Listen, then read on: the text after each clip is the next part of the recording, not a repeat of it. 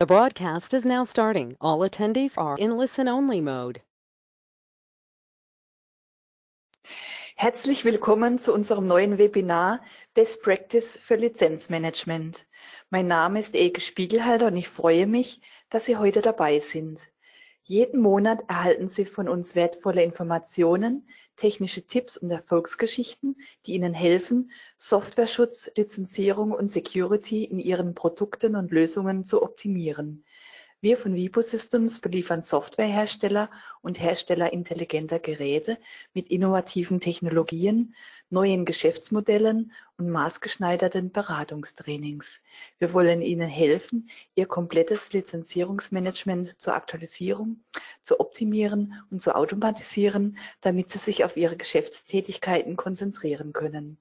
Unsere heutigen Referenten sind Rüdiger Kügler, Vice President Sales und Security Expert und Jörg Jans, Professional Services.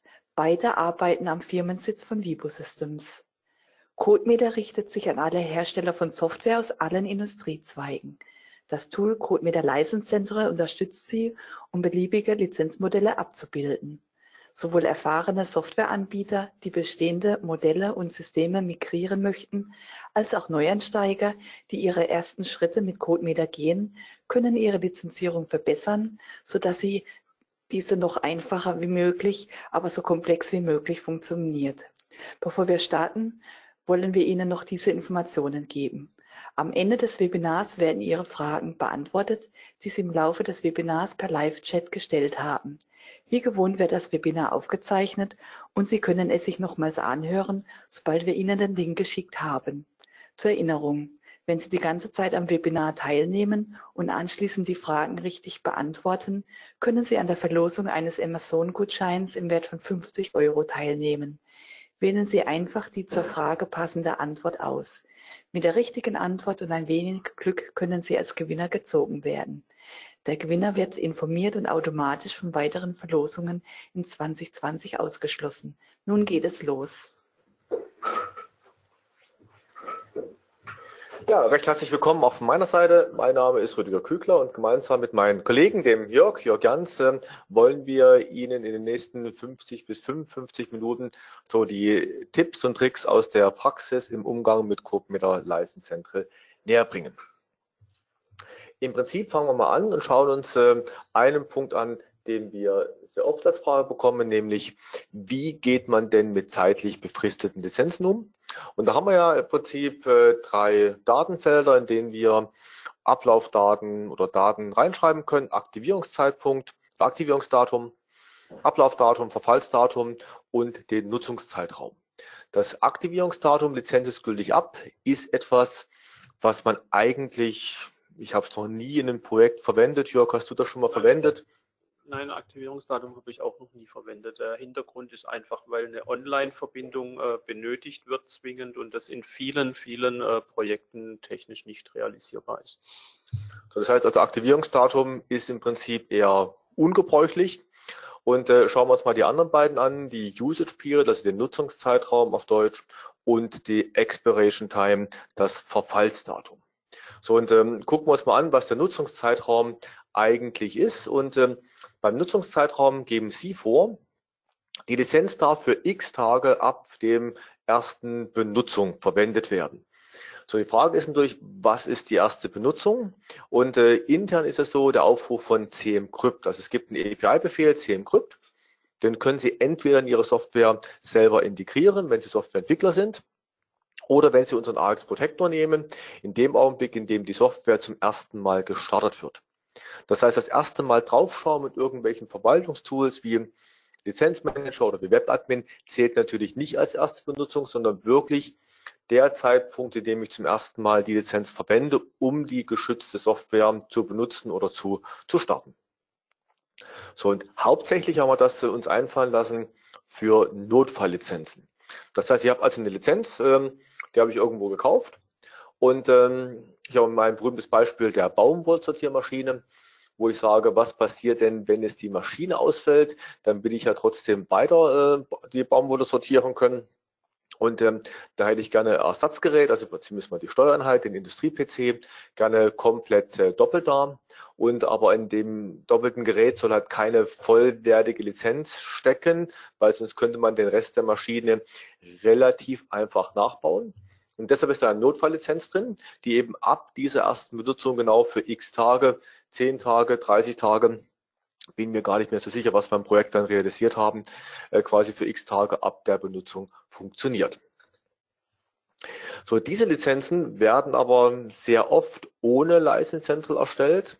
Und was wir dort äh, in der License Central nicht machen, ist eine Verlängerung von diesen Lizenzen. Speziell, wenn die Lizenz schon angefangen ist. Nach dem Motto, von den 30 Tagen sind schon sieben verbraucht, 23 sind noch übrig und ich will das jetzt wieder um weitere 30 erhöhen. Also muss dann äh, 53 rauskommen. So Prozesse sind technisch nicht möglich vom System her, weil die waren ja gedacht als eine Einmallizenz, die ich im Notfall verwenden kann. Dann wird sie weggeschmissen und neu gemacht. Damit natürlich auch keine Übertragung auf einen anderen CodeMeter Container möglich, so nach dem Motto, hm, ich habe jetzt angefangen, die nächsten 23 Tage möchte ich auf den zweiten Dongle machen, weil wie gesagt, originaler Use Case, Notfall, einmal benutzen, wenn Notfall rum ist, dann geht wieder ja alles ganz normal.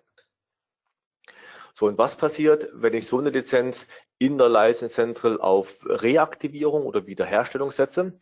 Dann kriege ich im Prinzip eine neue 30-Tage-Lizenz, unabhängig davon, ob die schon angefangen wurde oder nicht, weil die License Central, die weiß ja nicht, ob die jetzt schon wirklich in Benutzung war oder nicht.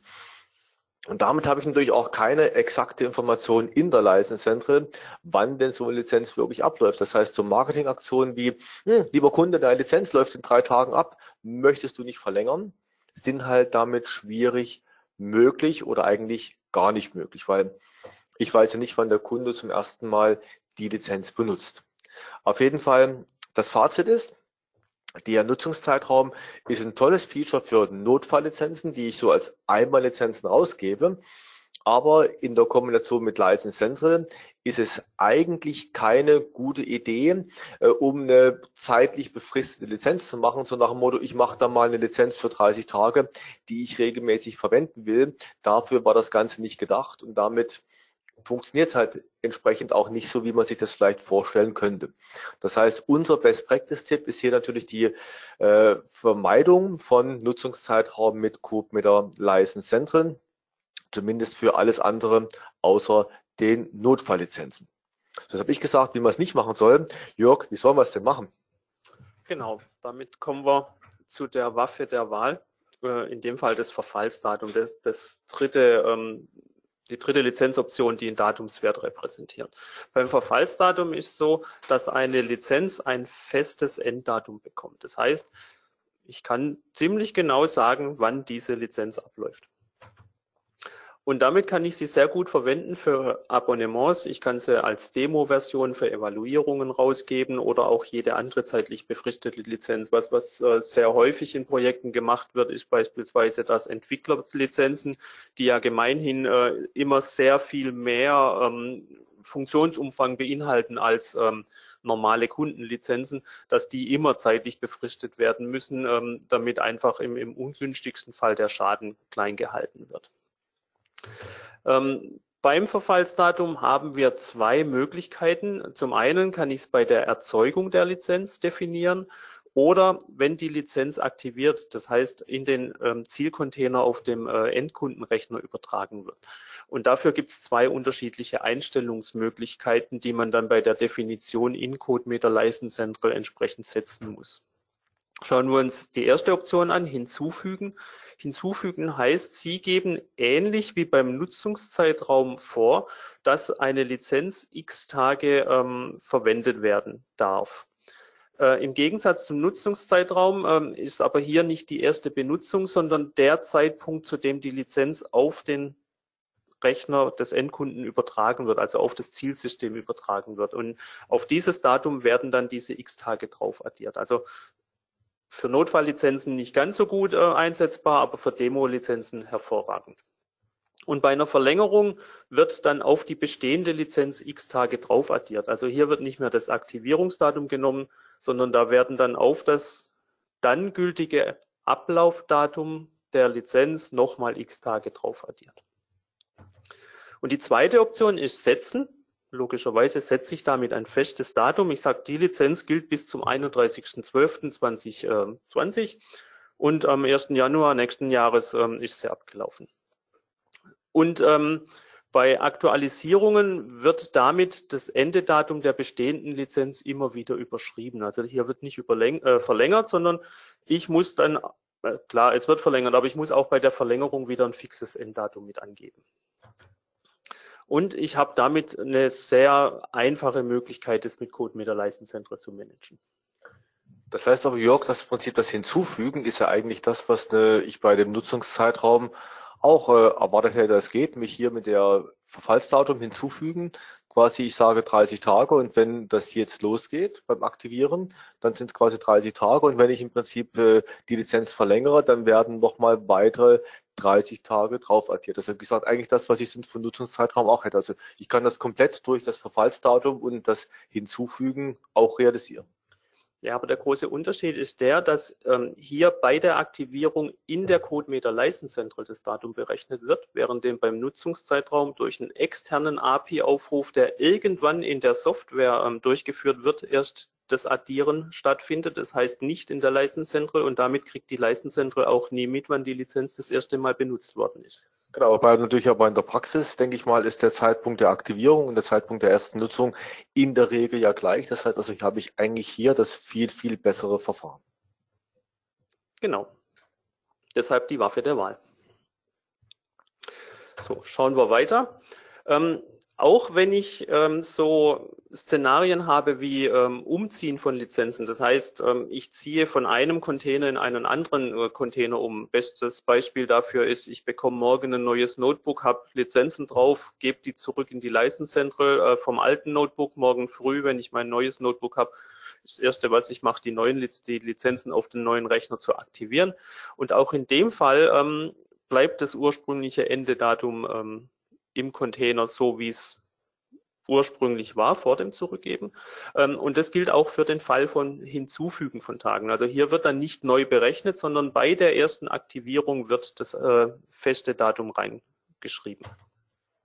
Gleiches gilt dann für Reaktivierungen und Wiederherstellungen. Also falls ich im, in dem Szenario mit dem neuen Notebook vergessen habe, meine Lizenz äh, zurückzugeben, dann können Sie mir eine neue Aktivierung oder Wiederherstellung des Containers erlauben. Ähm, und auch da habe ich dann das ähm, Endedatum, das in der CodeMeter Leistenzentren abgespeichert ist. Und dadurch, dass es in der CodeMeter Leistenzentren abgespeichert ist, kann ich auch sehr gut Auswertungen machen, wann welche Lizenzen ablaufen. Das ist auch ein Vorteil, den ich nicht habe, wenn ich die Nutzungs, ähm, den Nutzungszeitraum verwende. Und dann haben wir noch einen speziellen ähm, Use Case, ähm, das sind die sogenannten Checkpoint-Lizenzen, also die, die wir Checkpoint-Lizenzen machen, äh, nennen. Äh, da wird das Datum nicht bei der Aktivi auch bei der Aktivierung in der CodeMeter Leistenzentren gesetzt, aber die Berechnung findet außerhalb statt. Das sind dann ähm, so Fälle, wo äh, die Anforderung ist, ich habe Servicetechniker, die sollen die Lizenz immer nur einen bestimmten Zeitraum zur Verfügung haben. Ähm, und da werden dann ähm, so Mechanismen eingesetzt, dass bei der Aktivierung das Ablaufdatum berechnet wird.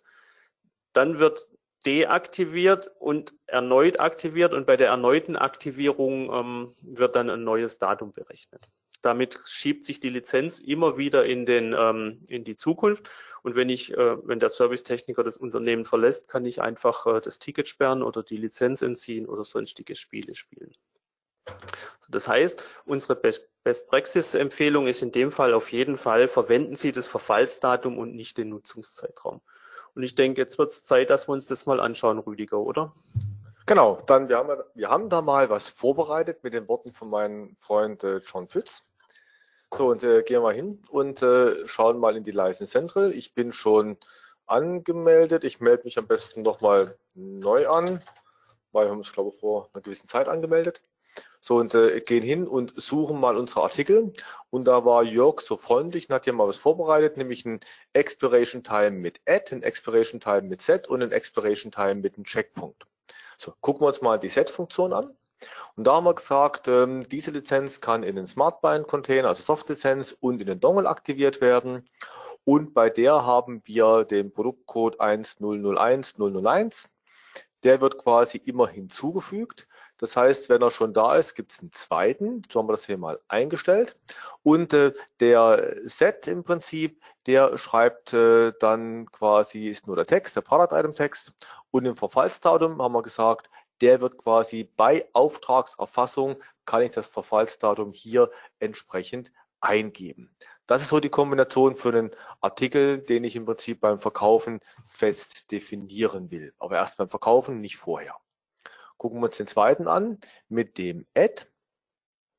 Und das wäre auch so die empfohlene Kombination für äh, relative Ablaufdaten, wo ich sage, der Artikel wird hinzugefügt und die Expiration Time, die wird im Prinzip auch hinzugefügt und zwar 30 Tage. Wir können noch mal in die Details reinschauen und sagen, Verfallsdatum soll immer um 30 Tage verlängert werden. Das heißt, die Einstellung ist hier hinzufügen, also Expiration Time und eben hinzufügen mit 30 Tagen.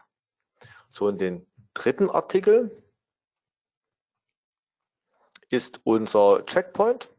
So, und bei dem haben wir gesagt, äh, das ist ein äh, Verfallsdatum mit Sätzen aber bei Aktivierung. Das heißt im Prinzip, der wird bei Aktivierung von Webdepot und Gateway unter der Haube automatisch erzeugt. In dem Fall haben wir es eingestellt, dass das 30 Tage sind, so wie bei dem relativen auch. An der Stelle dürfen Sie sich nicht über das komische Datum wundern, das ist ein Implementierungsdetail. Die aktuellen ähm, Gateways und das Webdepot unterstützen das äh, als Standard und äh, in dem Fall ist dann die Berechnung, dass die Anzahl Tage ab dem 01.01.2000 äh, gerechnet werden. So, jetzt machen wir einfach mal einen Auftrag und ähm, da wir uns das einfach machen wollen, gehen wir hin und sagen, wir legen mal alle drei Artikel, die wir haben, hier rein. Ist natürlich in der Praxis eher ungewöhnlich, dass ich alle drei auf einmal verkaufe, weil ich mache ja nur genau den einen, den ich brauche. Und ähm, aber ich sage, machen wir hier mal alle drei und setzen den mal auf den 31. März um 0 Uhr. Wir merken uns auch die 0 Uhr. Ähm, so und wie gesagt, machen den äh, Add-Artikel rein und den Checkpoint-Artikel rein und okay und okay. Rüdiger, an der Stelle gibt es eigentlich einen tieferen Grund, warum das absolute Ablaufdatum auftragsspezifisch ist, aber das relative Datum mit dem Add nicht. Das absolute Datum, wenn ich das quasi nicht auftragsspezifisch mache, müsste ich den Artikel ja quasi jeden Tag ändern und deshalb macht man das absolute Datum in der Regel auftragsspezifisch, weil man ja den Artikel in den Stammdaten gleich lassen will und das Datum beim Verkaufen vorgeben will, während die 30 Tage typischerweise ein fester Wert sind, wo ich sage, das ist meine 30-Tage-Lizenz. Auch die könnte man auftragsspezifisch machen. So, ich gehe jetzt mal hin, gebe mein Ticket ein, was wir hier gerade erzeugt haben. So, und aktiviere alle meine drei Lizenzen. Wir nehmen mal einen Soft-Container und sagen, da sollen alle drei entsprechend rein.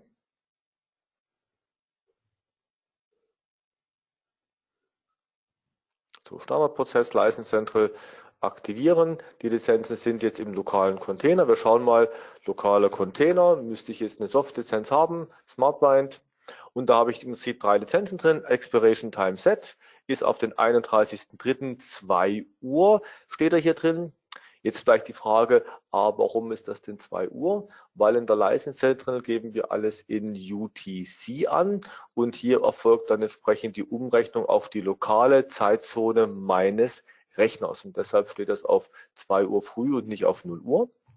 Dann Expiration Time Add, da haben wir gesagt, 30 Tage ab dem Aktivierungszeitpunkt. Das hat er im Prinzip hier automatisch ausgerechnet, der 17.04. um 11 Uhr und 18. Und die Checkpoint wird im Prinzip dynamisch für uns berechnet, 30 Tage ab jedem ab jeder Aktivierung. Das heißt, der Checkpoint ist ja so eine Lizenz, die sich im Prinzip jedes Mal, wenn ich die neu aktiviere, sollte sich ja vorschieben. Das ist ja eigentlich eine Lizenz, die quasi nicht abläuft, sondern per, eine Permanent-Lizenz von der ich aber möchte, dass sie immer nur temporär rausgegeben wird, damit, falls der Anwender den Rechner verliert, die Lizenz einfach auf dem neuen Rechner wieder verwendet werden kann und die alte automatisch auf dem alten Rechner irgendwann ausläuft. So, und so sehen wir quasi, dass die drei Lizenzen gesetzt wurden. Wie gesagt, hier 30 Tage relativ. Wir merken uns mal 11 äh, Minuten und 49 Sekunden. Ich mache nämlich jetzt mal Folgendes.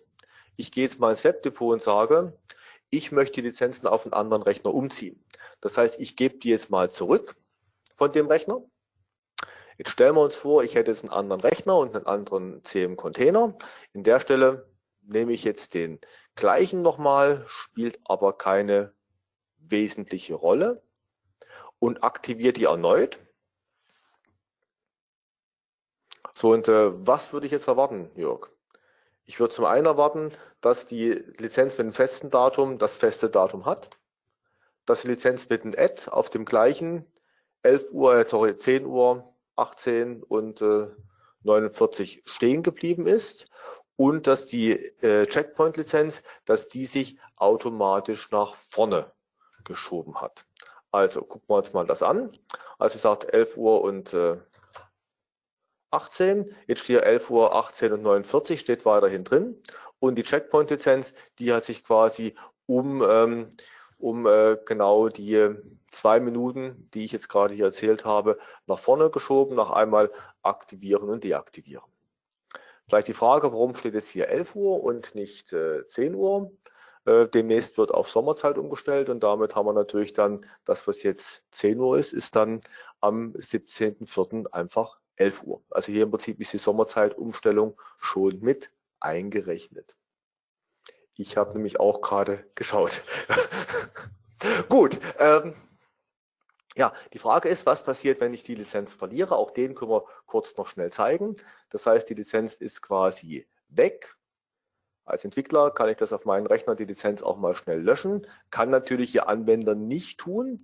So, jetzt ruft natürlich der Anwender an und sagt, ich kann die nicht mehr auf einen anderen Rechner umziehen. Der alte Rechner ist weg. Das heißt, wenn er hier im Webdepot auch schaut, dann geht der Umziehen-Button natürlich nicht, weil er ja den alten Container nicht mehr hat und den auch nicht irgendwie herbeibringen kann.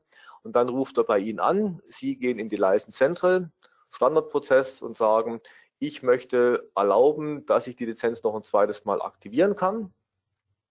Das kann man auch automatisieren. Ich mache es hier in dem Fall jetzt mal schnell von Hand für alle drei Lizenzen von diesem Kunden.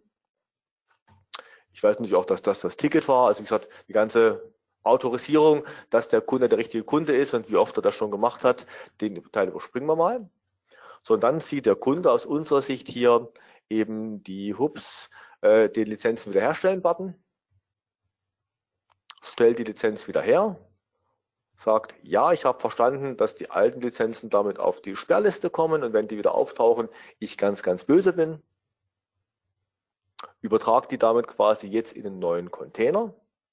Und wenn wir uns den neuen Container anschauen, wir klicken hier auf alle Container, haben jetzt eine neue Seriennummer und dort sehen wir, dass unsere 2 Uhr am 31.03. ist geblieben, unsere 11.18 Uhr ist geblieben und die Checkpoint-Lizenz ist natürlich, das soll sie auch, immer von der letzten Aktivierung aus wieder 30 Tage gültig. Wie gesagt, weil eigentlich eine Perpetual License, permanente Lizenz, die nur eben aus technischen Gründen zeitbefristet ist, damit ich, wenn ich die jetzt zum Beispiel auf dem alten Rechner könnte ich die ja noch weiter benutzen, aber eben nur bis zum 17.04. und da in dem Fall war es 11 Uhr und 20, wenn ich mich recht entsinne. Ja, und das war so ein bisschen was zu den zeitlich befristeten Lizenzen. Ähm, hier kam gerade eine Frage, die äh, ich gleich beantworte, weil sie zum Thema passt. Äh, kann ich die Lizenz in der License auch in lokaler Uhrzeit setzen? Ähm, nein, das geht nicht. Die License arbeitet immer in UTC-Zeiten. Das heißt, ähm, die Zeiten, die Sie dort eingeben, sind immer ähm, UTC-Zeiten.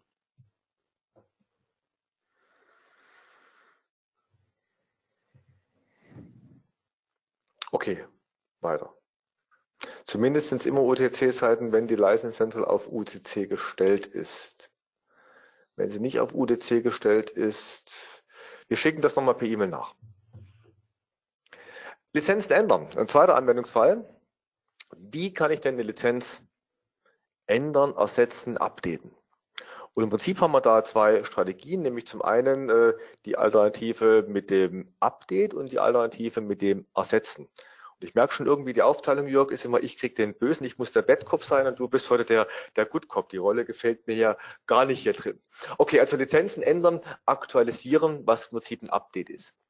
In dem Falle, wir überschreiben eine existierende Lizenz und bei dem Update wird quasi die existierenden Optionen mit den neuen Optionen miteinander gemerged. Ich, ich habe also im Prinzip eine differenzielle Aktualisierung wo ich hingehe und sage, äh, mach doch jetzt mal das Expiration Time dazu oder überschreib mal die License Quantity, mach aus der 7 mal eine 8, aber lass die Expiration Time, die drin ist, lass die drin. Wenn da ein Code das Ticket drin steht, dann lass das auch drin. Also ich gebe immer nur die Änderungen mit raus äh, was natürlich das Ganze erstmal relativ einfach erscheinen lässt. Ähm, das Ganze ist sehr gut einsetzbar, wenn ich Pay-per-Use mache. Das heißt, wenn ich also sage, ich habe irgend so ein Verfahren, ich habe einen Kunden, der macht eine Fahrschulsoftware und dort ist im Prinzip pro Prüfung wird abgerechnet. Das heißt, ich kaufe die Fahrschulsoftware nicht, sondern quasi ich tue die Pay-per-Use pro Prüfung oder mir die Anzahl an Prüfungen kaufen. Und wenn ich da im Prinzip weitere Prüfungen benötige, muss ja der Nutzungs Zähler oder Nutzungseinheiten müssen dann nachgeladen werden. Ich kaufe 50 weitere. Und wenn ich dort zum Beispiel 10 noch drin habe, dann soll natürlich da nicht 100 oder 50 rauskommen, sondern das soll natürlich dann 60 rauskommen, weil die 10, die ich habe, plus die 50, die ich neu gekauft habe. Das heißt, genau für so einen Fall ist natürlich ein Merge und Addieren von Lizenzen äh, super, super toll. Und ich kann das verwenden für sehr einfache Lizenzmodelle, wenn ich zum Beispiel einfache Änderungspfade habe. Das heißt im Prinzip, ich habe äh, eine Lizenz, die quasi hinzukommt äh, und äh, oder ich habe im Prinzip etwas, wo ich sage, das wird jetzt geändert und sage, das ist die Lizenz plus eine License Quantity, also plus eine Netzwerklizenz. Und dabei ist es mir aber egal, ob er das in einen 5er Server einspielt oder auf einen 500er Server einspielt. Wenn ich natürlich so Geschichten habe wie, hm, wenn der Kunde einen Server hat mit 500 Lizenzen und einen Wartungszeitraum hat von dem und dem und noch die folgenden Optionen und Module gesetzt hat, dann kosten durch das eine Lizenz mehr den Preis. Wenn er aber im Prinzip eine 5er Lizenz hat, dann kostet die eine Lizenz mehr vielleicht einen ganz, ganz anderen Preis. In solchen Modellen ist es dann schwierig, das Regelwerk abzubilden, wann ich dieses Plus eins machen darf und wann ich es nicht machen darf. Und dann kommen wir zu dem zweiten Fall mit dem Replace. Also habe ich im Prinzip wirklich einfache Sachen, wo ich sage, es gibt den Plus eins und der Plus eins kostet immer das Gleiche, egal davon, ob ich davon schon fünf habe oder 500 habe und egal davon, wo denn andere Optionen schon gesetzt sind. Zurück zur Fahrschulsoftware. Ich kaufe einfach eine Prüfung nach. Und ob ich schon 100 hatte oder 1000 hatte, in den Dongeln ist vollkommen egal. Dafür passen die Sachen sehr gut. Funktioniert nicht ganz so gut, wenn ich irgendwelche komplexen Modelle habe, wo eben die Preise abhängig sind von dem, was ich schon drin habe, weil dann im Prinzip das Regelwerk, wann darf aktualisiert werden und wann nicht, recht komplex wird. So, das heißt im Prinzip, das ist gedacht für einfache Lizenzmodelle und einfache Aktualisierungspfade und ganz speziell für die Pay-per-Use-Lizenzen, wo ich eben Nutzungseinheiten verkaufe. Und den zeigen wir gleich, genau. Jörg. Da haben wir auch eine kleine Demo vorbereitet. Gehen wir wieder zurück in die CodeMeter Leistenszentren. Auch hier ähm, gibt es unterschiedliche Artikel. Ich habe jetzt mal beide Möglichkeiten ähm, vorbereitet. Ähm, und zwar dahingehend, es gibt einen Basisartikel oder einen Initialartikel, der steht auf Hinzufügen, ähm, setzt dann die Basiseigenschaften der Lizenz, in dem Fall den Product-Text und ähm, die Nutzungseinheiten. Und dann ähm, gibt es einen reinen Update-Artikel, der nichts anderes tut, als diesen zu aktualisieren. Und das wird dann so definiert in CodeMeter License Central, dass da nicht mehr hinzufügen steht, sondern im ähm, Product Code entsprechend aktualisieren und dann muss ich auch angeben, welcher Artikel aktualisiert werden muss. Das heißt, die Lizenzen für so einen reinen Update-Artikel kann ich auch nur dann ähm, auf das Zielsystem übertragen, wenn dort der Basisartikel schon vorhanden ist. Äh, zeigen tun wir das jetzt mit der äh, kombinierten Version. Das ist der sogenannte Update-Add-Artikel. Das ist eine Aktion, ähm, aktualisieren, hinzufügen. In dem Fall heißt es, ähm, wenn in dem Zielcontainer noch kein entsprechender Artikel äh, vorhanden ist, wird er angelegt. Und wenn einer vorhanden ist, wird dieser aktualisiert. Und dann muss auch bei den äh, Nutzungseinheiten in dem Artikel immer drinstehen hinzufügen. Das heißt, beim, ähm, wenn der Artikel neu angelegt wird, wird auf Null addiert, ansonsten auf den bestehenden Artikel. So ähm, ist die Empfehlung, die Artikel äh, zu definieren in der CodeMeter License Und hier könnten Sie natürlich, wenn Sie woll, äh, wollten, auch noch äh, zusätzliche Lizenzoptionen zunehmen. Und auch hier erstellen wir einen Auftrag. Und fügen diesen Update-Add-Artikel hinzu. Und dann sagen wir mal dreimal. Dann können wir ein bisschen ähm, besser spielen und sagen dreimal zehn Artikel. Also die Anzahl drei heißt in dem Fall, dass dreimal eine Lizenz in dieses Ticket gelegt wird. Und zwar dreimal eine Lizenz mit jeweils zehn Einheiten. Genau. So.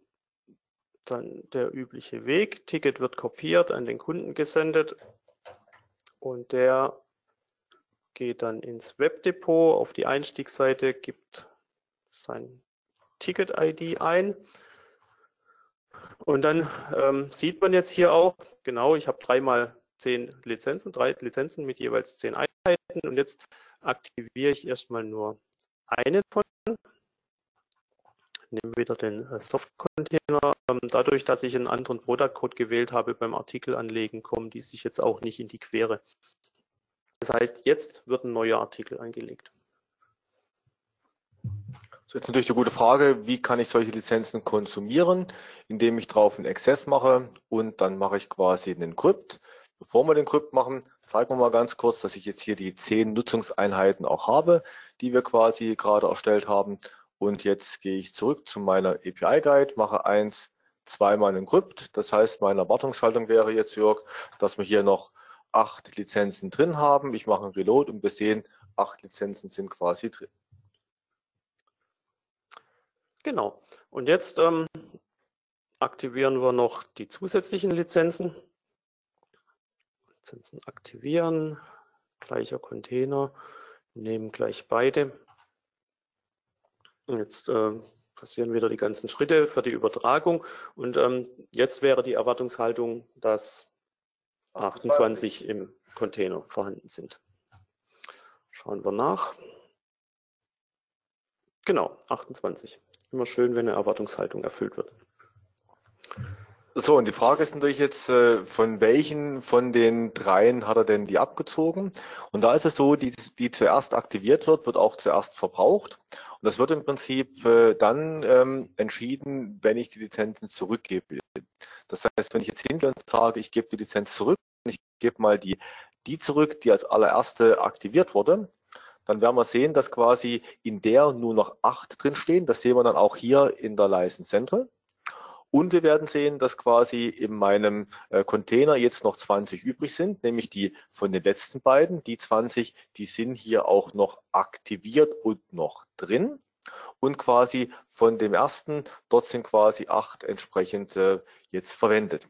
Und wenn ich jetzt hier noch eine runterzähle, das heißt, ich habe jetzt hier 19 drin, Steuerung R und jetzt quasi hier zurückgebe, Lizenzen umziehen, dann wird quasi auch wieder geschaut, welche Lizenz wurde zuerst aktiviert, welche Einheiten sind jetzt noch drauf und dann wird im Prinzip hier runtergerechnet und das im Prinzip aufgeschrieben, wie viele Einheiten noch da sind. Das heißt also in der ersten sind es acht, hier sind noch neun und hier sind noch zehn Einheiten drauf. Und wenn ich jetzt zum Beispiel nur den Achter aktiviere, habe ich natürlich auch genau die acht Einheiten jetzt wieder in meinen Container.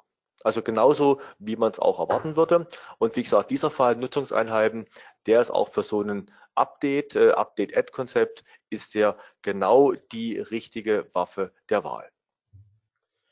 Genau, weil ähm, das Update-Add hat einen Nachteil, den äh, wollen wir an der Stelle auch nicht verschweigen. Ähm, Sie haben hier keine Containerbindung. Das heißt, wenn Sie jetzt eine zeitlich gebundene Lizenz ähm, aktiviert haben irgendwo und dann ähm, eine zweite Lizenz als im Folgejahr ausstellen mit dem neuen Ablaufdatum, dann könnte die auch in einen ganz anderen Container aktiviert werden. Das heißt, während dem Zeitpunkt hätte der Benutzer für einen gewissen Zeitraum zwei Lizenzen zur Verfügung. Bei den Units ist aber egal, ob er jetzt ähm, die zehn Units auf dem einen Rechner hat oder auf dem anderen. ähm, da macht es keinen Unterschied. Und deshalb ist unsere Empfehlung, das Update Add äh, nur zu ähm, verwenden, wenn es ähm, für Pay-per-Use geht oder sonstige zählbaren Einheiten.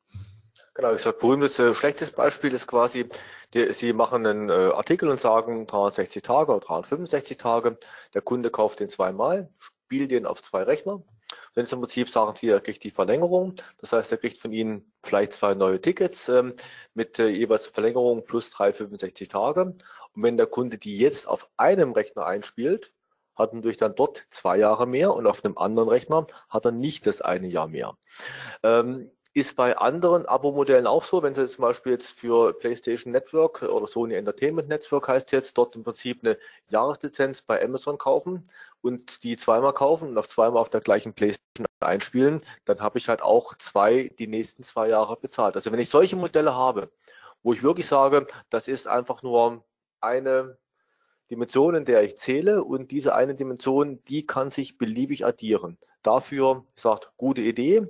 Für alles andere haben wir Replace. Genau, nachdem vorhin definiert wurde, ich bin der Good Cup, ähm, darf ich das auch erzählen. Aber du darfst nachher zeigen, Rüdiger. Ähm, beim Replace ist so, dass die neue Lizenz die vorhandene Lizenz vollständig ersetzt. Ähm, technisch ist so, dass die vorhandene Lizenz an die License Central zurückgegeben wird. Dort wird sie dann vernichtet. Das heißt, es werden im Prinzip auch alle Schritte ähm, durchgeführt, Neuberechnungen, Prüfungen, ob eine Rückgabe tatsächlich möglich ist. Und ähm, wenn die Rückgabe durchgeführt wurde, dann wird die neue Lizenz auf in den CM-Container ähm, aktiviert. Ähm, damit kann ich äh, sehr gut ähm, Aktualisierungen für bestimmte Artikel durchführen. Ich kann mit dem Replace aber auch ähm, übergreifend Artikel ersetzen. Ich kann zum Beispiel sagen, ich habe eine, eine Subscription-Lizenz äh, oder eine nicht ablaufende Lizenz und ersetze die durch eine Netzwerklizenz beispielsweise. Also ich bin nicht an den bestimmten Artikel gebunden. Ich kann auch X durch Y ersetzen. Das wird sehr häufig verwendet, wenn die komplette Lizenzoptionen ähm, schon in einem Drittsystem verwaltet werden. Also bei SAP ist das ähm, das Equipment, bei Salesforce wäre das ein Projekt mit den Assets. Das heißt, in dem Fall kennt das führende System, das außenliegende System eigentlich immer genau den Zustand der Lizenz und kann beim Replace genau diesen neuen Zustand dann hinterher schicken und sagen, okay, die alte Lizenz mit dem alten Zustand wird jetzt durch die neue Lizenz mit dem neuen Zustand ähm, ersetzt. Und damit kann man das hervorragend ähm, verwenden für komplexe Preismodelle, wo man eine Preisfindung durch oder Preisbildung durchführen muss im, im externen System. Und das wäre an der Stelle auch unser Best-Practice-Tipp, wenn Sie SAP, Salesforce oder sonstige ERP-Systeme verwenden äh, und dort komplexe Preismodelle haben und auch äh, komplexe Lizenzmodelle, verwenden Sie Replace, weil damit ähm, haben Sie viele Vorteile. Sie können Lizenzen komplett durch neue Lizenzen ersetzen. Die Tickets bleiben klein. Das ist ein Effekt, den sehen wir nachher in, in der Live-Demo weil ähm, das Ticket dann auch immer nur den letzten äh, Stand darstellt. Und ähm, durch das Ersetzen äh, kriegen wir auch eine Bindung an den Container. Das heißt, der Kunde kann dann auch nicht mehr ähm, die neue Lizenz in einen anderen Container äh, einspielen als die ähm, zu ersetzende Lizenz, den die ersetzende Lizenz verwendet. So. Genau. So, äh, die Demo macht man nach den modularen Lizenzen, weil da nämlich das äh, Ersetzen besonders äh, toll verwendet werden kann. So, ich bin wieder der Badcup. Das heißt, wenn wir uns die modularen Lizenzen anschauen, erzähle ich wieder die Sachen, äh, die sich als nicht ganz so praktikabel erwiesen haben und Jörg löst dann auf, wie man es ordentlich macht.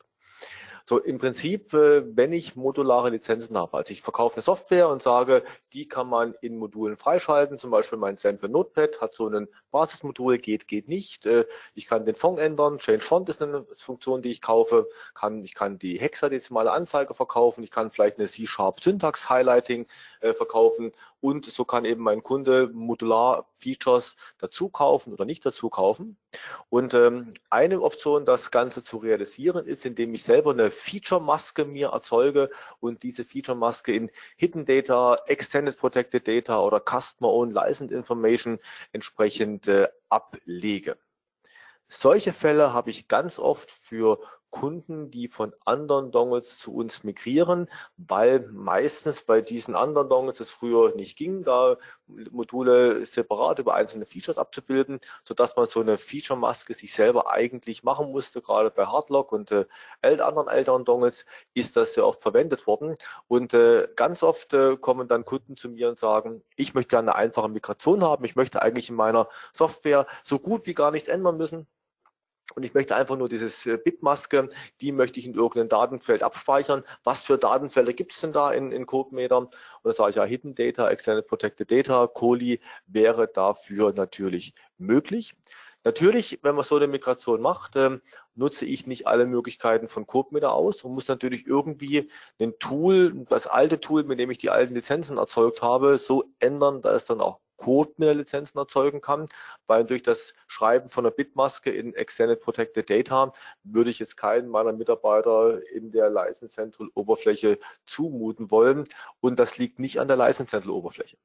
So, das heißt also, so eine Geschichte mit äh, das in Hidden Data schreiben ist was, wo ich sage, ah, nur ganz ungern und äh, auch eigentlich nur für eine kurze Übergangszeit, weil man nicht genug Zeit hat, das quasi komplett umzustellen. Wie gesagt, ich nutze nur einen Bruchteil von dem, was CodeMeter eigentlich könnte und äh, habe eben im Prinzip einen eigenen Verwaltungsaufwand drumherum.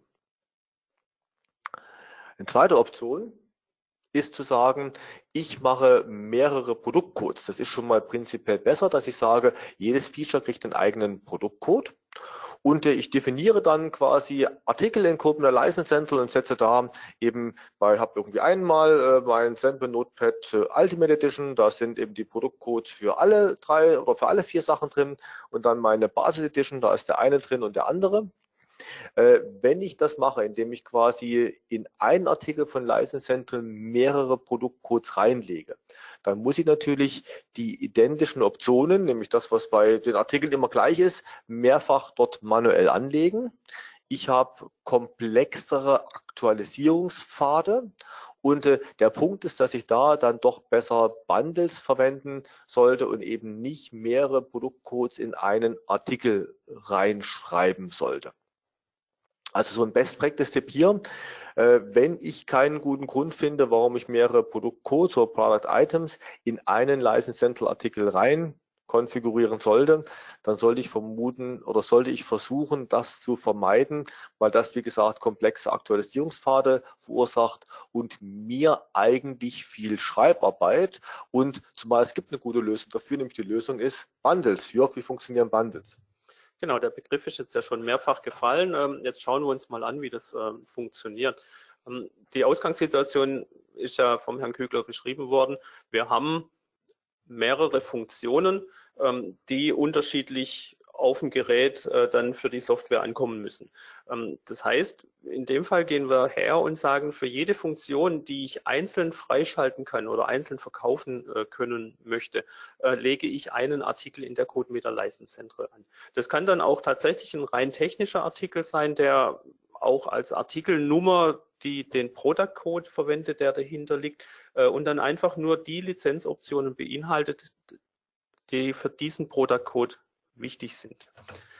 Und für die Artikel oder Produkte, die ich verkaufen kann, über SAP, die Materialnummern oder die, die Asset-IDs in, in Salesforce, lege ich dann jeweils ein Verkaufsprodukt äh, Produkt an und diesem Verkaufsprodukt ähm, gebe ich dann als Eigenschaft alle technischen Artikel mit, ähm, die benötigt werden, um dieses Produkt zu realisieren. Ähm, und da habe ich ähm, verschiedene Möglichkeiten in der CodeMeter Central, wenn ich die Bundles zusammenstelle. Ich kann sagen, hier habe ich ähm, Product Codes oder andere Artikel, in dem Fall ja, die auf jeden Fall beinhaltet sein müssen. Dann kann ich sagen, es gibt hier Einträge in der Liste, die kann ich optional dazu wählen. Ähm, oder es gibt Einträge in der Liste, die sind zwar angehakt, aber ich könnte sie auch äh, wieder abwählen. Und am Schluss kommt dann ein Verkaufsartikel raus oder eine Lizenz, die genau die Product Codes beinhaltet, die ich benötige. Aber ich spare mir sehr viel Pflegeaufwand, weil wenn sich an einem der technischen Artikel was ändert und ich habe das auf viele unterschiedliche Verkaufsartikel verteilt, dann muss ich äh, in dem Fall auch jeden Verkaufsartikel anpassen, bei den Bundles nur einen. Ähm, das Ganze empfehlen wir vor allem dann, wenn man eine einfache Produktstruktur hat und keinerlei Abhängigkeiten ähm, zwischen, zwischen den Produkten. Also jede Funktion ist, ist äh, technisch unabhängig. Ich habe sie oder ich habe sie nicht. Es gibt keine äh, dynamischen Preise, keine Preiskonfigurationen, keine Preisermittlung im externen System. Ähm, und äh, in dem Fall sind die Bundles optimal einsetzbar. Oder auch, wenn ich mich in eine vorhandene E-Commerce-Lösung integrieren will, also wenn ich schon einen Online-Shop habe und dort dann die Anforderung ist, Kunde kauft ähm, das Produkt und soll dann auch im Prinzip instantan seine Lizenz bekommen, würde das funktionieren. Er klickt in der E-Commerce-Lösung auf den Kaufen-Button. Im Hintergrund wird vollautomatisiert die Lizenz in der CodeMeter License Center erzeugt und ähm, der Endkunde bekommt sofort sein Ticket und kann damit die Lizenzen aktivieren. Von daher unsere Empfehlung, verwenden Sie für einfache Produktstrukturen auf jeden Fall Bundles. So, und äh, wunderbar, jetzt habe ich auch mal einen guten Punkt, den ich erzählen darf, nämlich die Module-Items. Und die Module-Items sind im Prinzip sehr ähnlich wie Bundles, nur dass ich im Prinzip die Funktionen als Kinder, sogenannte Module-Items definiere und die Produkte als Produktartikel, sogenannte Eltern, definiere. Also im Prinzip klassisch die Vererbung, auch äh, die man von der Softwareentwicklung her kennt. So und im Prinzip die Funktionen kann ich dann zu Produkten zuweisen. Also die Kinder weise ich zu Eltern zu, sind quasi ähnlich wie Bundles. Nur, dass ich halt hier die Optionen, diese Lizenzoptionen, Product Item Options von Eltern auf die Kinder entsprechend äh, vererbt werden, wobei die Kinder sie natürlich überschreiben können und die Produkte landen dann als nicht teilbares Produkt beim Anwender in seinem Container, was dann für Ausleihen oder Lizenz Move natürlich entsprechend eine Rolle steht. Äh, und äh, ich kann dann zum Beispiel das äh, Produkt ganz global ersetzen und im Prinzip alle Module-Items werden dann bei der Gelegenheit mit ersetzt. Und damit ist natürlich die Konfiguration der Module viel, viel einfacher, gerade der Update-Pfade. So, und hauptsächlich verwende ich das, wenn ich im Prinzip äh, die Historie von meiner Lizenz weiß, weil ich ja beim im Prinzip so ein Replace mache, wir vorhin auch schon gesprochen beim Replace, und ich im Prinzip alle äh, alten Optionen kenne und sage, okay, das sind jetzt die neuen Optionen, schreibt man die Lizenz jetzt quasi neu mit diesen Optionen. Es war genau diese eine Lizenz, soll genau jetzt diese Ausprägung haben, wo ich zum Beispiel im SAP das Equipment habe oder in Salesforce so ein Projekt habe. Das heißt im Prinzip im SAP wird das Equipment geändert, hat dort die aktuelle Lizenzkonfiguration mit zum Beispiel so und so viel Krankenhausbetten, äh, Wartungszeitraum bis dahin dahin und dann weiß ich, welche Lizenz das in der License Handle ist und sage, genau die muss jetzt auf so und so viel Krankenhausbetten und äh, auf die folgenden Wartungszeitraum entsprechend äh, erhöht werden. So, und wie gesagt, einfache Verwendung mit der Funktion Replace und äh, die Module-Items sind aus heutiger Sicht der empfohlene Weg für modulare Lizenzen.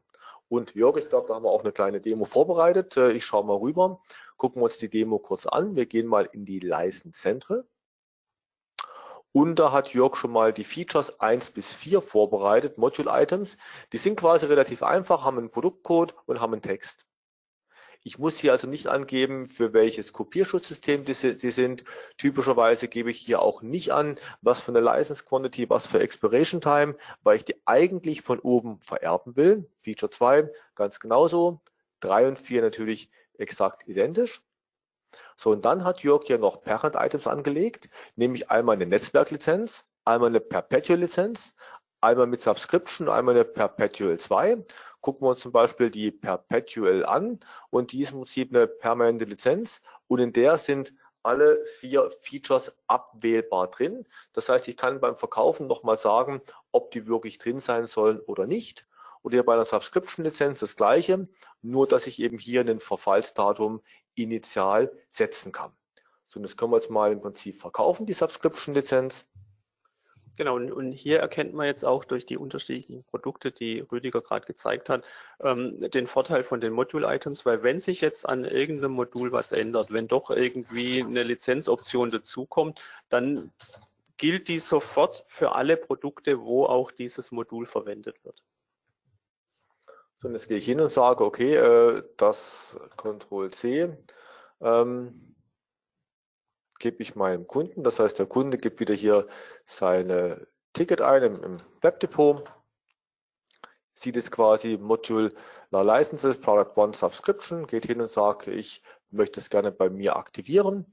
Und äh, wir nehmen jetzt den gleichen Container. Spielt ja keine Rolle. Jörg hat extra andere Product Codes verwendet.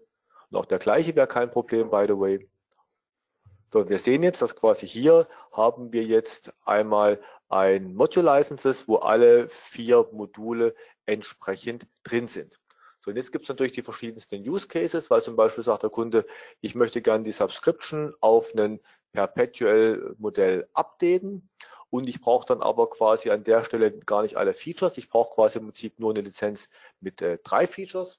Das heißt, wir gehen dann hin und sagen, wir geben jetzt die Kundennummer ein, 2020 03 18. So, und sagen, wir wollen das Ticket auf den Auftrag verwenden, weil wir müssen ja im Prinzip sagen,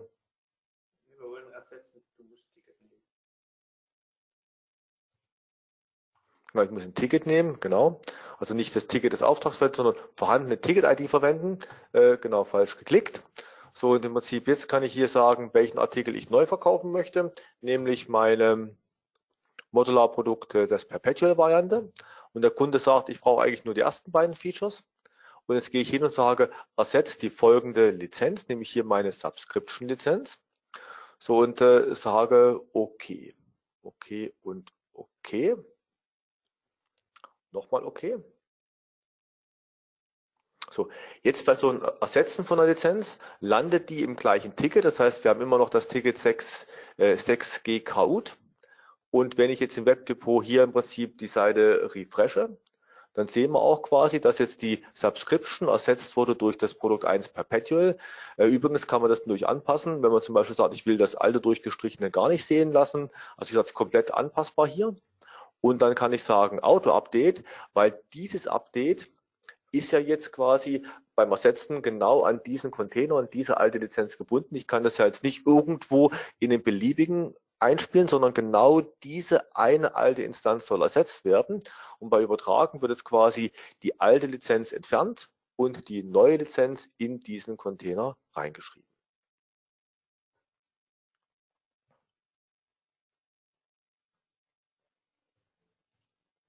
Okay, so wenn ich jetzt hier hingehe und mir das anschaue, dann sehe ich jetzt hier, dass ich hier quasi die Features 1 und 2 jetzt drin habe und die 3 und 4 nicht mehr drin habe. Und äh, natürlich kann der Kunde jetzt kommen und kann sagen, ich hätte gern nochmal eine Änderung dran. Ich würde jetzt gern von Perpetual nach einem halben Jahr vielleicht auf eine Netzwerklizenz umsteigen. Äh, gehen wir den gleichen Kunden, nehmen nochmal die vorhandene Ticket-ID und geht hin und sagt, ich möchte gern die Netzwerklizenz haben.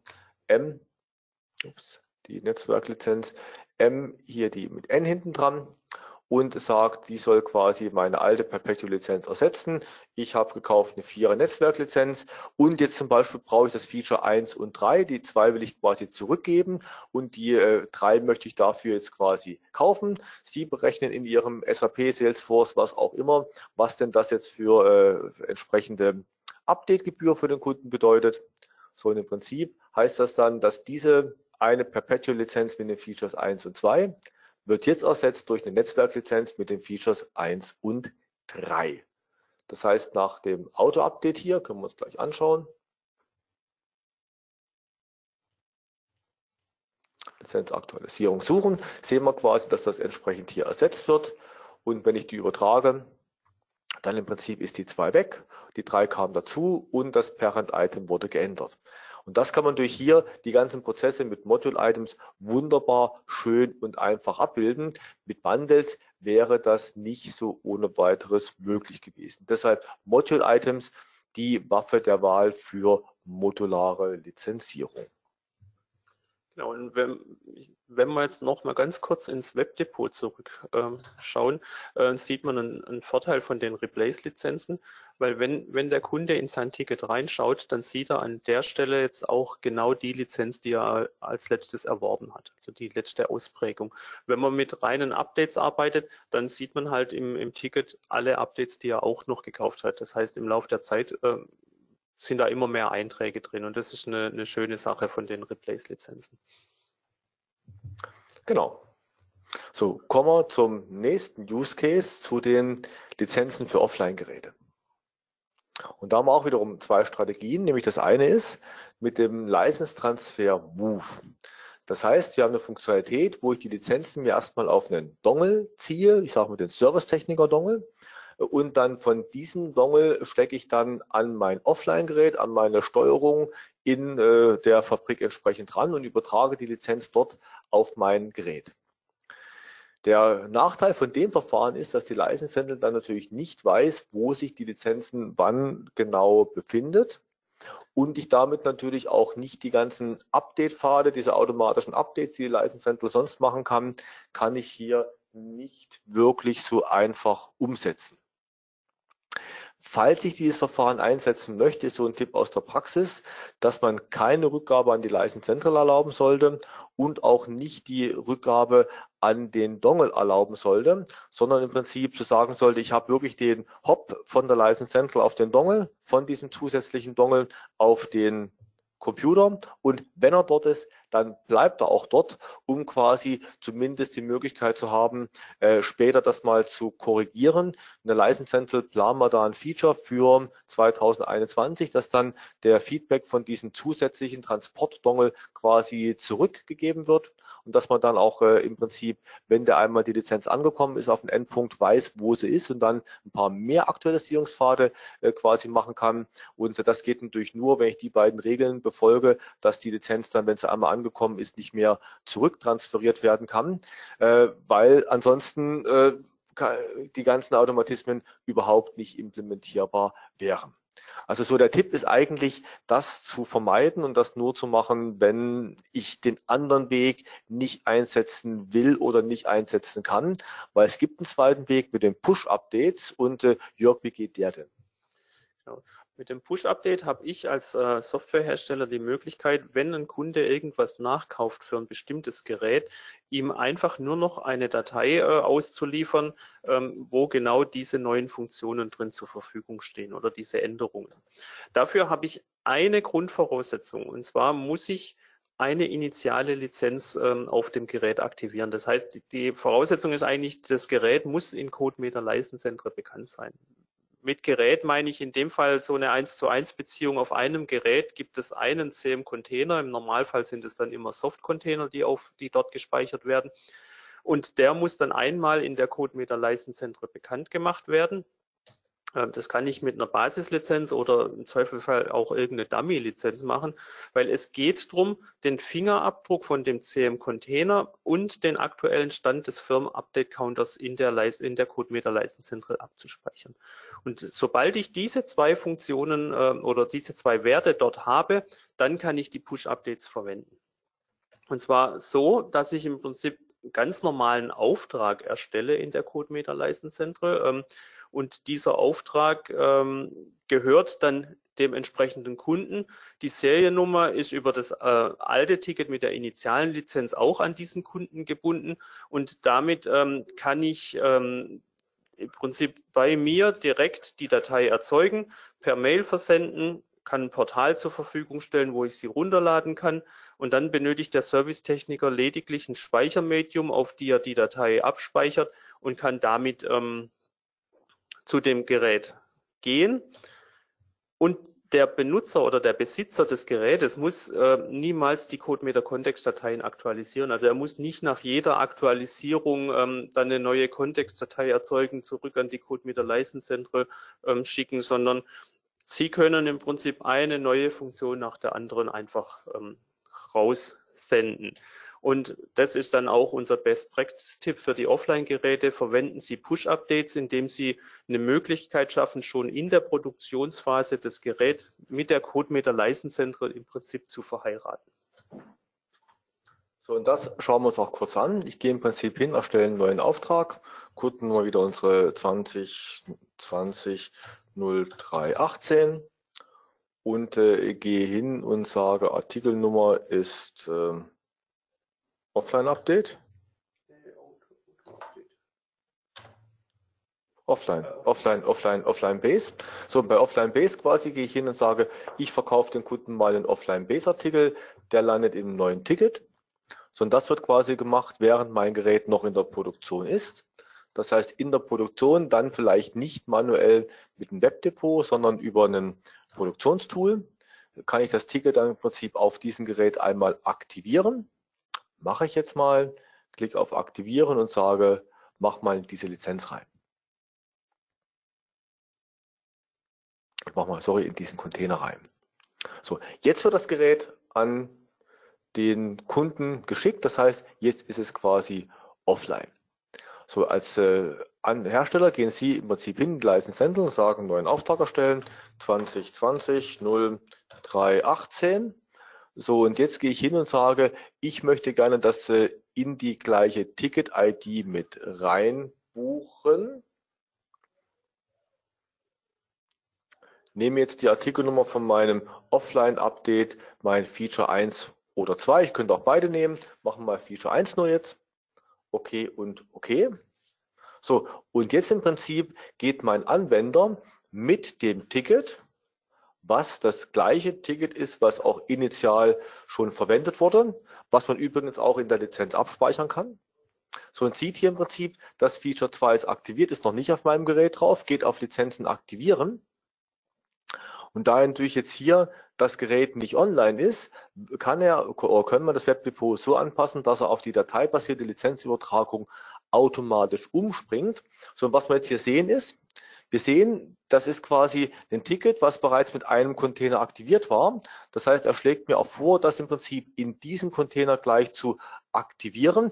Der, ich muss jetzt nicht von diesem Rechner aus äh, es muss also nicht der Rechner sein, in dem sich der Container befindet. Das kann es ein beliebiger anderer Rechner sein. Ich klicke auf Aktivierung starten. Und was dann passiert ist, ich kann quasi die Update-Datei, die Lizenzaktualisierungsdatei jetzt herunterladen und die dann im Prinzip offline auf das Gerät rüberbringen. Also im Prinzip der Anwender geht hin und klickt ins Prinzip, oder der Servicetechniker klickt ins Portal, gibt dort quasi das Ticket ein von diesem einen Gerät und lädt dann die Lizenz entsprechend auf dieses Gerät herunter. Voraussetzung ist natürlich, dass ich beim Erstellen weiß, auf welches Gerät die Lizenz wirklich drauf soll. Was, was passiert denn, wenn jetzt ein Kunde aus welchen Gründen auch immer vergisst, dieses Update einzuspielen auf dem Gerät und dann ein neues Feature nachkauft? Na, dann tut die License Central, weil die ist nämlich hochgradig intelligent, die Sachen zusammenmerchen. Das heißt, wir können uns das ja mal anschauen. Ähm, ich gebe hier meine Kundennummer ein, 2020 0318. Ich kaufe jetzt das zweite Feature und ich habe das erste Feature, wie du sicherlich gesehen hast, noch nicht eingespielt, ich habe die Frage nämlich erwartet. So, und im Prinzip habe ich ein Datenfeld 00, äh, gebe ich da mal ein und äh, sage wieder vorhandene Ticket-ID verwenden. Ich weiß jetzt, welche das war. So, und jetzt habe ich quasi im gleichen Ticket, sehe ich jetzt im Prinzip noch ein weiteres Feature, was noch nicht aktiviert wurde. Also hier im Prinzip nicht abgeschlossen steht für, ich habe das bereits ausgeliefert, aber ich weiß nicht, ob es angekommen war. Den Zustand ist natürlich nur ein String, den kann man sich natürlich auch beliebig ändern. So, gehe jetzt auf Lizenzen aktivieren nochmal. Und im Prinzip äh, macht das gleiche Spielchen nochmal. Aktivierung jetzt starten und bekomme dann eine neue Update-Datei, die ich runterlade. Und jetzt ist es vollkommen egal, in welcher Reihenfolge ich die beiden einspiele. Ich könnte jetzt die erste einspielen, dann im Prinzip ist der erste Teil mal drin und danach die zweite, dann erkennt im Prinzip die Code mit der Runtime, ah, der erste ist schon drin, ich muss nur das zweite nehmen. Ich könnte zuerst die zweite nehmen und könnte damit im Prinzip beide in einen Rutsch einspielen. Und äh, danach, wenn ich die erste versuche einzuspielen, kommt die Meldung, äh, das ist schon eingespielt worden. Also im Prinzip für den Anwender so, dass er quasi alles oder nichts im Prinzip kaputt machen kann und alles für ihn automatisch das Mitdenken übernommen wird. Und das sehen wir hier, da wurden im Prinzip zwei Aktualisierungen eingespielt. Und wenn ich jetzt hier mal hinschaue, dann ist die Erwartungshaltung, dass ich jetzt das Offline Base habe und Feature 1 und Feature 2. Und wie gesagt, beim Einspielen von der zweiten kommt die Meldung, dass das quasi äh, vermutlich schon eingespielt wurde und ein weiteres Einspielen auf den älteren Status nicht mehr funktioniert.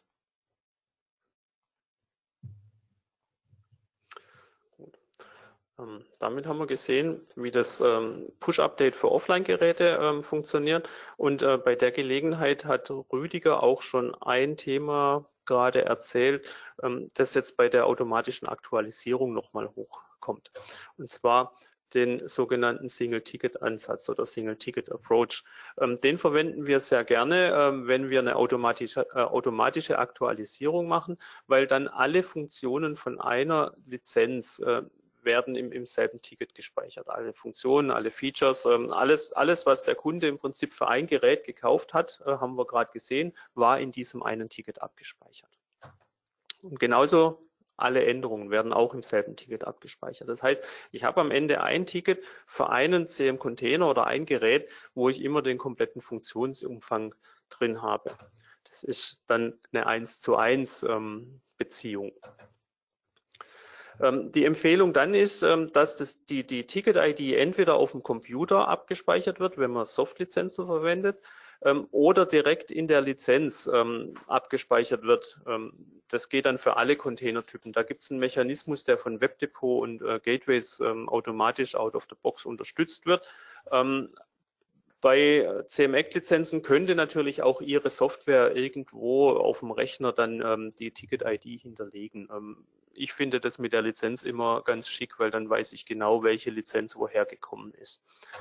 Und ähm, von meiner Software aus äh, implementiere ich dann einen, einen, Activation Wizard, der dieses Ticket verwendet. Der erkennt sie ja vom Computer oder aus der Lizenz und kann dann prüfen, ob darin ähm, neue, ähm, Funktionen zu, äh, neue Funktionen zur Verfügung stehen. Und auch beim Wiederherstellen oder Übertragen der Lizenzen auf einen anderen äh, Computer ist alles einfach, weil ich muss dann nur die Lizenzen, die in diesem einen Ticket sind, ähm, wiederherstellbar machen. Also ich muss eine neue Aktivierung erlauben und dann kann der Endanwender mit dem Ticket zu dem neuen Gerät gehen und alle Lizenzen dort wieder einspielen. Der einzige Nachteil von diesem Single-Ticket-Ansatz ist, ähm, das Ticket wird im Laufe der Zeit immer größer, weil halt dann auch immer alle Updates ähm, dort drin sind. Und das beinhaltet natürlich auch bei zum Beispiel bei Abo-Modellen, äh, wenn jeden Monat äh, aktualisiert wird, dass dann jeden Monat ein neues Ticket reinkommt, äh, eine neue Lizenz in das Ticket reinkommt. Und ich glaube, dafür gibt's eine bessere Empfehlung. Genau, weil natürlich auch diese, das Single-Ticket-Approach ist eigentlich auch eine sehr gute Empfehlung, äh, die dann im Prinzip äh, gut ist, wenn ich jetzt nicht Abo-Modelle habe. Also wenn ich so sage, ich verkaufe einfach nur Features und der Kunde kauft ein Feature dazu, dann ist das Single-Ticket-Approach eigentlich super top toll. Wenn ich aber wirklich regelmäßige Änderungen an der gleichen Lizenz habe, wie eben Subscription, wo sie einmal im Monat quasi überschrieben wird oder einmal im Jahr überschrieben wird, oder auch wenn ich so Wartungsintervalle habe und sage, einmal im Jahr gibt es einen neuen Wartungszeitraum, dann wird natürlich das Ticket äh, immer größer und dann quasi ist das Auto-Update äh, eigentlich die bessere Waffe der Wahl. By the way, der Auto-Update ist im Single-Ticket-Approach sehr verwandt, weil nämlich auch hier alle Lizenzen im gleichen Ticket entweder automatisch landen oder landen können. Das heißt, die erste Funktion, die erste Lizenz wird quasi über ein Ticket ganz normal aktiviert. Sie als äh, Hersteller geben dem Kunden ein Ticket und sagen, hier ist das Ticket für deine Lizenz XYZ. Und wenn ich dann was ändern oder hinzufügen möchte, dann kann ich das entweder einem, an diesen Container zuweisen. Ich kann eine bestehende Lizenz ersetzen oder ich kann im Prinzip eine bestehende Lizenz entziehen. So, und was dann erzeugt wird, quasi durch die Bindung an diesen Container, wird ein Auto-Update erzeugt. Das heißt, der Software, der Benutzer muss das Ticket nicht mehr kennen, sondern anhand von der Seriennummer des Containers, der quasi in der Kontextdatei drin steht. Im Prinzip äh, wird das erkannt, für welchen äh, Container das denn sein soll. Ich kann mir das so die Update-Datei runterladen und äh, im Prinzip kann ich die dann gleich bei mir einspielen, ohne eben, wie gesagt, ein Ticket zu machen. Das heißt, der Benutzer benötigt kein Ticket. Das Ticket zeigt immer den aktuellen Status, weil, wie Jörg auch schon sagte, es werden dann die bereits aktivierten Lizenzen oder ersetzten Lizenzen oder entzogenen Lizenzen werden dann rausgenommen aus dem Ticket, also nur die Features und Funktionen, die wirklich noch aktuell sind, nur die bleiben drin. Und das ist im Prinzip der empfohlene Weg, so das Auto-Update äh, zu verwenden, um dann Lizenzen zu aktualisieren.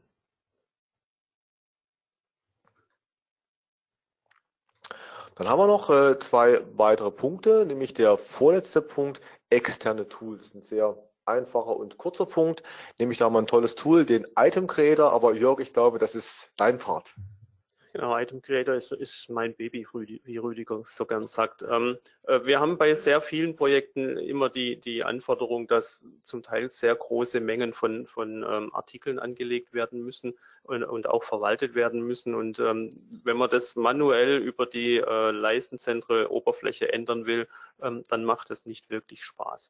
Äh, und mit dem Item, Item Creator kann man im Prinzip vollautomatisiert Artikel in der CodeMeter Leistenzentre anlegen. Dafür ähm, gibt es dann externe Beschreibungen. In de, der Beschreibung, ähm, das sind die sogenannten Templates, kann ich in einer JSON-Datei beschreiben, wie so ein Artikel aussieht, also alle Lizenzoptionen, alle ähm, Lizenzidentifikatoren. Ähm, das wird einmal beschrieben und äh, sehr häufig ist dann tatsächlich so, dass sehr viele Artikel gleich aufgebaut sind. Ähm, das heißt, die eigentliche Erzeugung wird dann auf der Basis einer Artikelliste gemacht das kann eine XML-Datei sein, eine CSV-Datei oder auch eine andere JSON-Datei. Da kommt es dann immer darauf an, wie komplex Ihr äh, Lizenzmodell ist ähm, oder wie viele Artikel, unterschiedliche Artikel Sie haben. Und ähm, der Vorteil dieser externen Beschreibungsdateien ist, Sie können ein Versionskontrollsystem verwenden. Das heißt, Sie wissen anschließend auch, wer hat wann, warum, was an den Artikeln geändert. Dadurch erreichen Sie am, am Ende einen reproduzierbaren Prozess, um die Artikel anzulegen. Und ähm, alles, was reproduzierbar ist, ist immer gut, weil Sie haben dann keine oder kaum manuelle Tätigkeiten. Sie müssen nicht in der Oberfläche ähm, ähm, arbeiten und dadurch entstehen auf jeden Fall weniger Fehler. Und Sie äh, bekommen damit auch eine halbautomatische Synchronisation zum Trittsystem hin. Ähm, welches nicht selber direkt mit CodeMeter Leistenzentre kommunizieren kann. Bei SAP weiß ich, dass man von dort aus die Artikel auch vollautomatisiert verwalten und anlegen kann, aber bei manchen ist es nicht möglich. Manchmal ist es anders äh, technisch nicht möglich. Ähm, und dann kann ich von dort im Prinzip eine CSV-Datei exportieren auf der, und auf der Basis dieser exportierten CSV-Datei dann auf einem anderen Rechner die Artikel in CodeMeter Leistenzentre anlegen. Also der Klassiker ist eigentlich bei SAP, prinzipiell geht es, man müsste es in SAP implementieren, aber die SAP-Ressourcen sind auf die nächsten fünf Jahre ausgebucht und deshalb hat man nur die Exportfunktion und dann bei uns wieder eben das halbautomatische Importieren mit dem Item Creator. Genau. Und ähm, der wird inzwischen in relativ vielen Projekten schon eingesetzt. So, und jetzt kommen wir zum Abschluss äh, auf ein weiteres äh, Thema Fehlerbehebung. Auch hier gibt es Best Practices. Ähm, ich denke, da bist du der Profi, Rüdiger. Ja, äh, danke für den Ball, Jörg. Ich nehme den gerne auf. Und ähm, bei der Fehlerbehebung haben wir uns zwei äh, Sachen rausgesucht, die ähm, ich sage es mal nicht häufig vorkommen, aber die im Prinzip immer so ein bisschen, ah, wie mache ich denn das?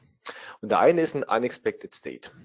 Und zwar ähm, ist es so, dass die License Central kennt den Firm-Update-Counter von dem Container oder von Ihrem Firm-Item in dem Container.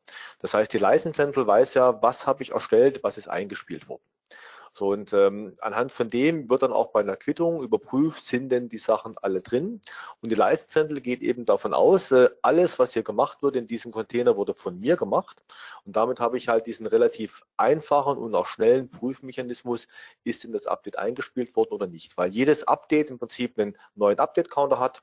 Und so weiß ich halt, wo bin ich jetzt, Status äh, 1, dann quasi der 2 auf einmal kam, muss der nächste die 3 sein, dann der nächste die 4, die 5 und, und so weiter.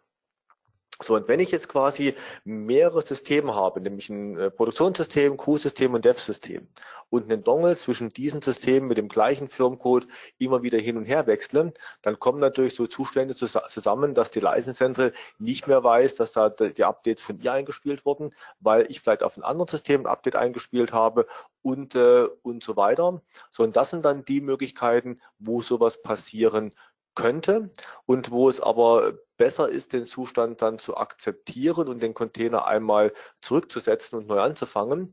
Ähm, es gibt ja auch die Option, erstellte, extern erstellte Lizenzeinträge akzeptieren. Äh, die Best Practice Empfehlung ist, das nicht zu machen, weil ich damit nämlich die ganzen Automatismen in der License Central mir im Prinzip äh, kaputt mache, die vorher erstellt wurden. Das heißt, ich kann dann Lizenzen, die vorher erstellt wurden, nicht mehr zurückgeben. Also im Endeffekt, ich komme sowieso auf ein manuell akzeptieren und Container wiederherstellen raus, wenn ich weiterarbeiten möchte. und habe im Prinzip hier nur den Punkt, dass ich dann zum Beispiel nicht mehr weiß, warum was passiert ist. Also hier im Prinzip äh, ist etwas, was eher selten auftaucht. Äh, wenn es in der Praxis auftaucht, dann eben aufgrund der Tatsache, dass ich hier mit unterschiedlichen Systemen, dem gleichen Firmcode und den gleichen Containern arbeite. Lösung 1, anderer Firmcode. Lösung 2, ich habe einen Dongle fürs Produktivsystem und einen Dongle fürs, äh, fürs Testsystem, die ich auch getrennt voneinander auf, aufbewahre. Lösung drei: den äh, Dongle immer wieder wiederherstellen, das heißt also quasi recyceln, den leer machen und äh, entsprechend neu auf dem Zustand aufsetzen. Alle anderen Unexpected State sollten mit dem Support gemeinsam geklärt werden. Die treten nämlich eigentlich nicht auf. Und der zweite Punkt, den wir uns rausgepickt haben, sind so die internen Fehler. Das heißt, was passiert denn, wenn zum Beispiel im Webdepot beim Aktivieren ein interner Fehler kam? Ich versuche den einfach mal zu provozieren, dass wir das auch mal sehen, wie das denn zu diesem Zustand kommen kann.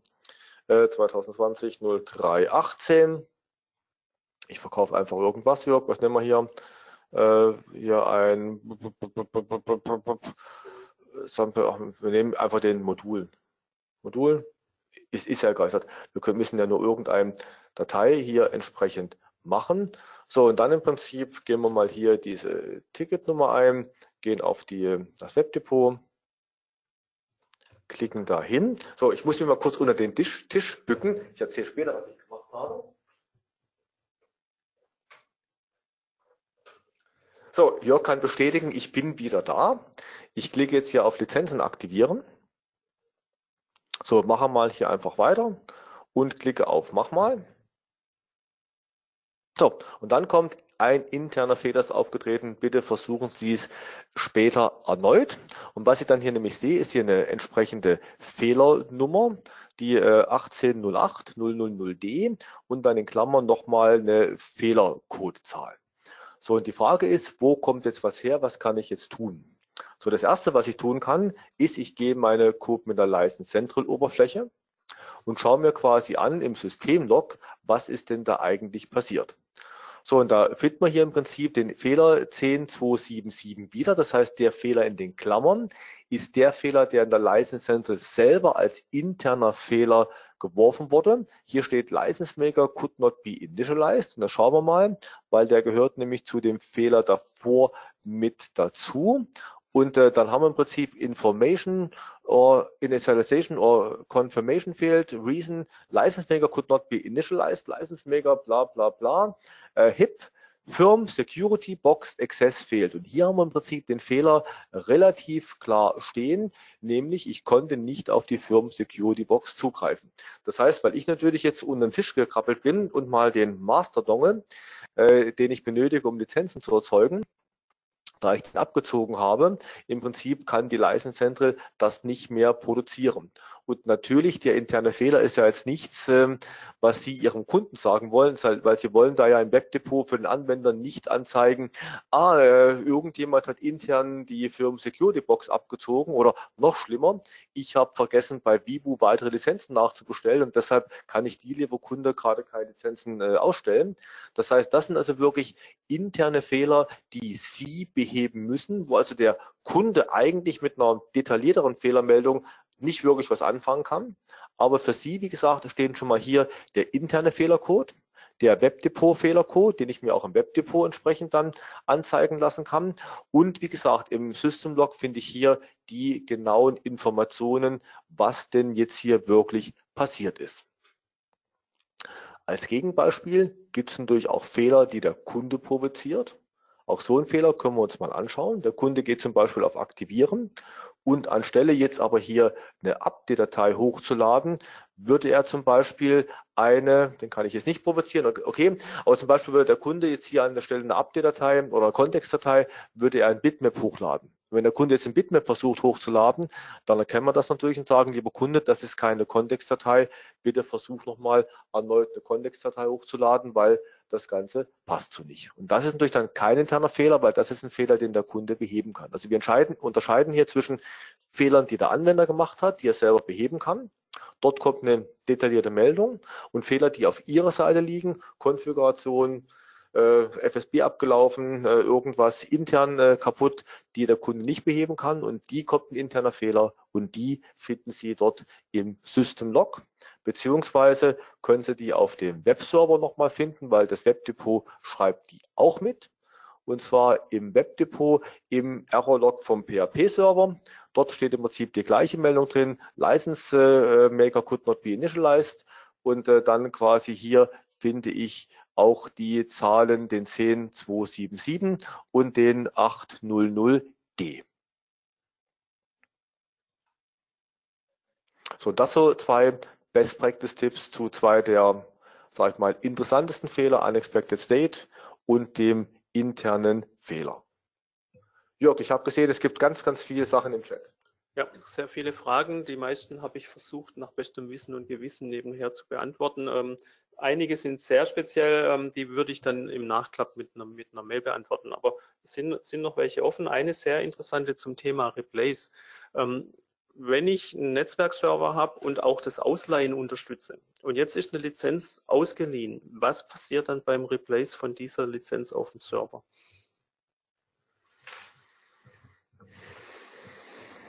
Es gibt hier im Prinzip die Einstellung Unterdeckung erlauben, ja, nein. Und ähm,